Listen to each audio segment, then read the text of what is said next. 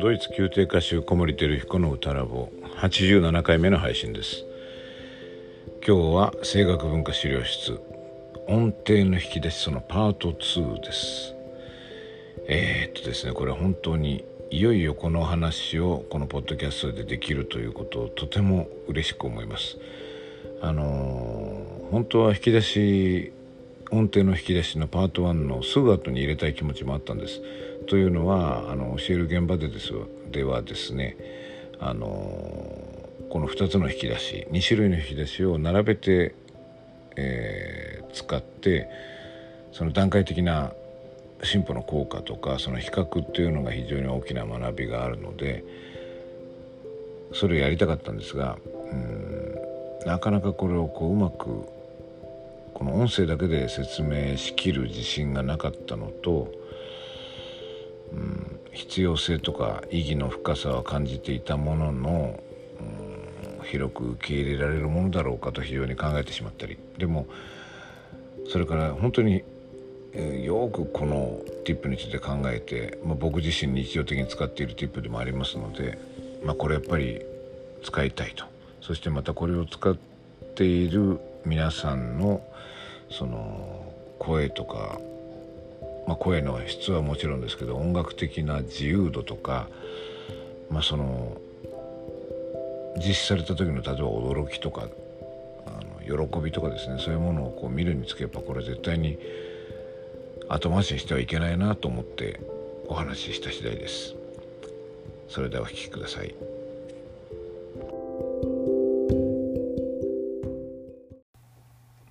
声楽文化資料室。えー、今日は音程の引き出しパート2、えー、サブタイトルはですね引き出し一つです。えー、っとですね音程の引き出しについては以前に一度お話ししました。えー、っと事務事務机とかの上に乗ってるようなですねあの上下の深さが非常に浅いね書類を入れるような引き出しがこう縦にもう例えば10段以上つながってるような引き出しがありますよね。あの書類をいろんなタイプのこの書式をこう保管していくような引き出しなんかそうだと思うんですけどもまあ前から見ると上下の幅がまあせいぜい1 2センチでで A4 の紙が横になって入ってるようなそういうそれがたくさんこう10個とか20個とかねあの上下につながってるようなそういう引き出しでしたよねそのイメージでした。でえーと、歌というのは基本的に一つの弦あの一対ですね。だから、まあ、弦と弦が触ってなるような形ですけども声楽の場合は、えー、声帯がその一つの一対の声帯がいろんな音程に対応するというか引っ張り具合によってその音程が変わってその同じものをずっと鳴らしてるっていうことなんですけれども、まあ、ですからその、まあ、バイオリンはね4弦あるけれども例えば1一級って言いますかねそのあの弦が1つしかない楽器あるいはそうですねマウスピースが1つしかなくてそれによっていろんな音程を出すっていう管楽器とも似てるかもしれないけれども、えー、鍵盤楽器っていうのは音程の種類だけ音程の数だけ弦がありますよね。まあそうかピアノの場合はあの一つの音程に対して何本もね弦があるけれども要するに音ごとに弦が用意されてるわけですだからその弦の役目はその音程だけを出せばいいわけでちょっと声楽とはシステムが違うんだけどもあの先日お話した、えーと、音程の引き出しパート1の方はどちらかというとそういう鍵盤楽器と似たような感覚でその音程その音程の引き出しを一個一個こう開け直すような感じでレガートは度外視して音程を取り直すっていうようなことをやったと思います。まあ、これでねあの歌いやすくなるケースがほとんどでえー、音程も良くなるし、まあ、レガートをしてるっていう実感はあまりなくなることが多いんだけれども実際に聞いてみると多分ご本人も録音を聞いたらそう思われると思うんですけどもそんなレガートじゃなくなってるわけでもないんですね。それは音程の操作がうまくいくために悪い影響を呼吸器官が受けなくなって呼吸もある程度安定するので都合レガートはある程度実現すると、まあ、もしかしたらこうスーパーレガートみたいに全然ブレがないレガートみたいなのはちょっと難しいかもしれないけどもあの意外にレガートじゃなくないというのが引き出し、えー、パート1の方でした。で今日はその発展系なんですね。で実は前回のその引き出しの話の一つ目の最後の方には話してるんですけれども音程を意識するっていう方法でしたねそれはね「み」と「ど」は違うよと。で違うものを出すんだよっていうことであの一つの弦で鳴らしてることをちょっと気持ち的に忘れて違う音を出してる違う弦を鳴らしているような感覚で違う引き出しを弾くというのがそのコンセプトでしたでその時にお話したのは音程をま意識する違いを意識するっていうのと逆の方向で音程を意識しないっていう方向性のメソッドもあるんですよね。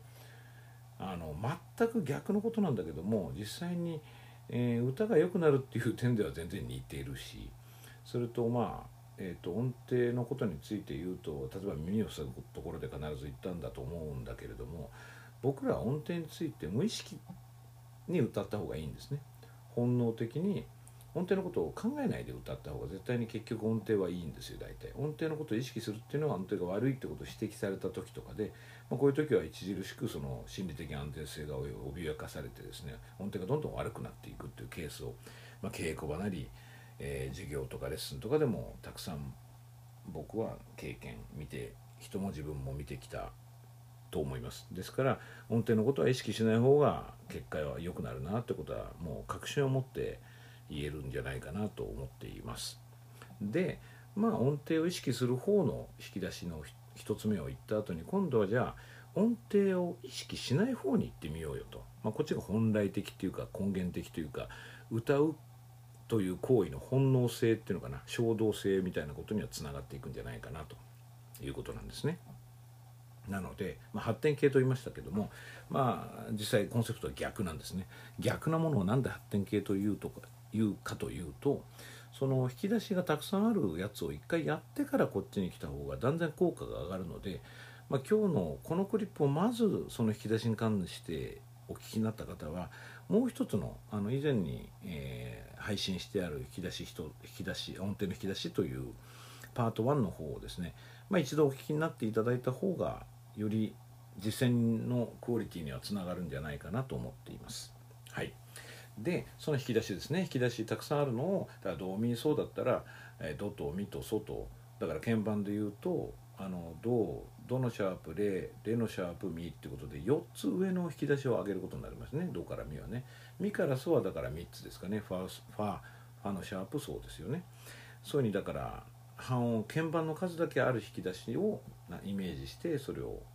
その都度その音程の上降下降に合わせて上下と手を動かす。まあ実際これ手を動かすといいですね最初はね。で開けていく。で今は、まあ、引き出し1つと最初に言ったかと思いますけどもそのパート2の方がですねたくさんあった引き出しを1つにしてしまいます。引き出しは1つしかありません。でもその引き出しに全ての音が入ってます。でも一度に出てくるんじゃなくてあのなんかちょっとドラえもんの4次元ポケットとかねあの何でしょうねタイムマシンはちょっと違うんだけど何でも入ってるんだけど全部一度に出てくるわけじゃないですよね。あのね。必要なものが出てくるわけで。あの SF 映画とかでもあると思うんですよね。ドアとドアとこう開けるたびに別のとこにつながってるみたいな。どこでもドアもそうかな。なんかドラえもんついてますね。あのそんなイメージです。なのでどの時に開けると「ド」になっている「み」の時に開けると「み」になっている。その時に開けると「ソ」になってんだけど「ド」「ミ」「ソ」にする行為は僕らはしない。僕らがやるのは愚直に音程が変わるたびに引き出しを新たに引っ張り直すだけ。あの最初の引き出しの時にも申し上げましたけど別にボタンでもいいんです。ただ引くっていう行為がその引っ張るっていうこの動かし方の方向性が割とこのあの好ましいなと思うんです。この声楽的行為との相性から言ってね。だから引き出しって言うんですけどあの例えばパッセージが速くて時間がないのという時はえっ、ー、と引き出しじゃなくてボタンでもいいかもわかんないですね。それはあの必要に応じてアレンジしてみてください。で、えー、これ要するにとにかく音程のことは考えないで引き出しを開ければ引き出しの方から音程変えてくれるようなことなんですね。それでまあちょっとこれね僕はこれやってみてそれが音として聞こえるかどうかちょっと不安があるんだけど僕今分かってやってますからね、あのー、これも難しいんですよね。僕自身に対しても非常に効果のあるティップで今も日常の中で使ってるんですけどね。両方2種類に引き出し両方使ってます。でもやっぱり大体うまくいかない時にそれをやるから変化が大きいんで今特に困ってない時にやってもどんぐらい出るのかなっていうのはちょっと分かんないんだけどやってみますね。えっ、ー、と今日も竹光さんの小さな空でやってみますね。青空見たらっていうやつですけれどもこれをですねあのまずはその引き出したくさんの方で歌うとどうなるかっていうと、まあ、それを自分にその刻印するような意味でもちょっとそれをできるだけはっきりと意識してやってみますとまずは引き出しがたくさんある方ですね。青空見たら綿のような雲が悲しみを乗せて飛んでいったとなりますね。でこれをですね引き出し一つにしてみます。つまりえーと、同じ引き出しを自分は開けるだけで音程の操作のことは考えない。青空見たら綿のような雲が悲しみを乗せて飛んでいったとなるんですよね。違いが聞こえるでしょうか？僕は今歌ってみて結構聞こえるレベルに違うんじゃないかなと思ったんですけどね。これね感想聞きたいですね。面白いです。なんか僕分かってある意味でこう作為的にこの2つをやり分けてるんだけど使い分けてるんだけどそれでも違いがはっきり分かるのあるのは、えーと、心理的な安全性ってさっきも言葉出しましたけど心理的に楽なのは圧倒的にこの引き出し一つの方なんですね。というのは音程のこと考えないでいいからなんです。あので指があちこち上とか下に動かなくてよくて実際に引き出しに置き換えると同じとこをこう引っ張ってりゃいいんですよね。それなのに、えーと、今どうだったか分かんないけども大体のケースでこちらの方が音程が良くなるんですよね。でこれはほぼ皆さんおっしゃいますけどもつながるんです横が。で呼吸もより安定するんですね。それで歌うのが楽で声もさらに良くなるっていうことが多いです。これはね本当僕発見した時はこれどういうことかなと思ってねかなり悩んだんです。で自分なりにこう分析をして理由付けはしてるんですけれども、えー、まだ不完全かもしれません。ただね一つはっきり言えるのはえー、っとまず歌手がですねつまりもう先に言っちゃいましたけど音程のこと考えないでできるんですねこれね。あのもちろんある程度譜読みができていて曲を理解理解っていうか覚え完全にアンプまでしてなくてもメロディーラインはちゃんと頭に入ってることが前提ですよね。そうしないと音程を意識してしまうので。この引き出し音程の引き出しパート2の一つ引き出し一つの方は音程を意識しないことがモットーですからもう、まあ、鼻歌で歌えるような感じで大体覚えてる方が全然いいんですよね。まあ僕この曲近々本番で歌う予定はないですけど、まあ、有名な曲だし前に歌ったことがあるからその程度には歌えるのであんまり音程のことを意識しないで済むと。なので気持ちが楽なんですね。あの歌手が音程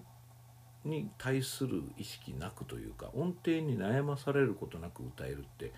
こんなに楽なことあるかしらと思うんですよね。音程に悩まされますよね。高い音やっぱ怖いしね。低い音も今日は声帯が合うかしらとかね。音程のこと考えなくていいんですよ。こんなに幸せな歌手はいないんじゃないかって思う。それがすごく心理的に余裕ができてその心理の余裕と関係があるかもしれないけども歌が非常に伸び伸びするんですね。でもう一歩ちょっとここはね急激な話を進めるようだけれども、えー、とこれ皆さん是非試してみてください。それでね体感を感じてからこの今からの話をちょっとまあまず聞いちゃうかもしれないけど聞いた後歌ってみて反芻してくださるとすごくありがたいんだけれども音程が変わるとこでちょっと待つっていうモードになるんですよね。で音程を自分で意識して積極的に持ってってないんで口頭が音程の操作をするまで少し待つ感じになるんですよね。でこれ待つことってすごく大事でこれは僕あの歌うという行為の中で今待つことが大事っていう局面に今僕らは向き合ってるんだけどどちらかというと生活とかね人間関係とかあるいは運営とか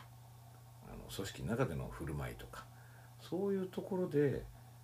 待てる人と待てない人ってやっぱりいて待つことってね神経がいるんですよね。それと忍耐はもちろんいるし寛容さもいるかもしれないですよね。でこれがね僕なんか人間はこうあるべきだっていうこととつながりがあるんじゃないかとちょっと大げさかもしれないけどちょっと思っています。あの現代人ってそもそも急ぎすぎなんですよねいろんなことをね。あの時短時短って言いますけど早ければいいみたいなことになってあの新幹線も今度の新幹線は何何十キロ時速何十キロ速くなったから大阪に5分早く作って言うんだけど5分なんてちょっとトイレ行って帰ってきたら5分ですからね。そんなことをするためにそんな血道を上げてですね巨額のお金をつぎ込んで時短をする域は本当にあるのかなと思ったりするんです。まあ、スローライフとかいう言い方もあるけどね。どっちがいいかはもうそれぞれの人の好みだし大体同じ人でもケースによって変わるとは思うんです。僕も急ぐ時もちろんあるしゆっくりしたいなと思う時もあるし。ただ待つことは大事だよと歌が僕らに教えてくれてるような気はちょっとしています。あともう一つはね口頭に音程の操作任せるから僕すごく楽になるわけですよね。心理的安全性が高まるのは。音程じゃあちょっと君に頼むねって言って任せとくわけです口頭に。でこれ任せることっていうのも僕らもね生活の中でなかなかできないんですよね。すぐ手を出しちゃう。そうじゃないそうじゃないなんて言ってね。自分がやりたいようにやるっていうことをやることがある。あたかもその何て言うのかね自分の意思を貫徹するっていう意味で大切なことだっていうふうに言われてまあ実際そうなんですよね。あの自分の意思を出すことは大変大事なことだしうんやり始めたことをやり遂げるっていう意志の強さも大事なんだけど人との信頼関係ってやっぱり任せることを通じてしかこう生まれないというかこれすなわち他者の尊重であるとかね同僚へのリスペクトとかあるいは多様性を尊重する受け入れるってことにもそのままつながっていくと思うんですよね。口頭に任せるラリンクスに任せる甲状軟骨と比列軟骨に任せるわけですねそうすると楽になって声も良くなって音楽のクオリティも上がるって素晴らしいことをこれは口頭が示唆してるなとだから歌が僕らに教えてくれる人生人生まあ哲学っていうと大げさだけど生きるための何かこういいことっていう感じがします。まあ、それをもって僕なんかその口頭ね 口頭にお伺いを立てるみたいな言い方を時々するんですけどね。あの耳を塞いで歌うと口頭が自由に動くんで音程が良くなるってことはもうほとんどの方が実感していただけると思うんだけども口頭って意外によく分かってるんですよね。僕らよりもずっと歌のこと知ってるんじゃないかなと思ったりする。だからあのそれを自由にするためにスペースを空けるのがあやとりだしそのき出し一つっていうのはその口頭がこう「よっしゃじゃあ僕が音程については引き受けるよ」ってこう自発的に動いてくれるそういう枠組みを作るっていう素晴らしいティップではないかなと 思っています。なんか話をねわけわかんない方に広げたなって思われる方もいらっしゃるかもしれないけどあのもし気が向いたら是非一度試してみてください。違いは何かしらあると思います。今日は音程の引き出しパート2引き出し1つについてお話しました。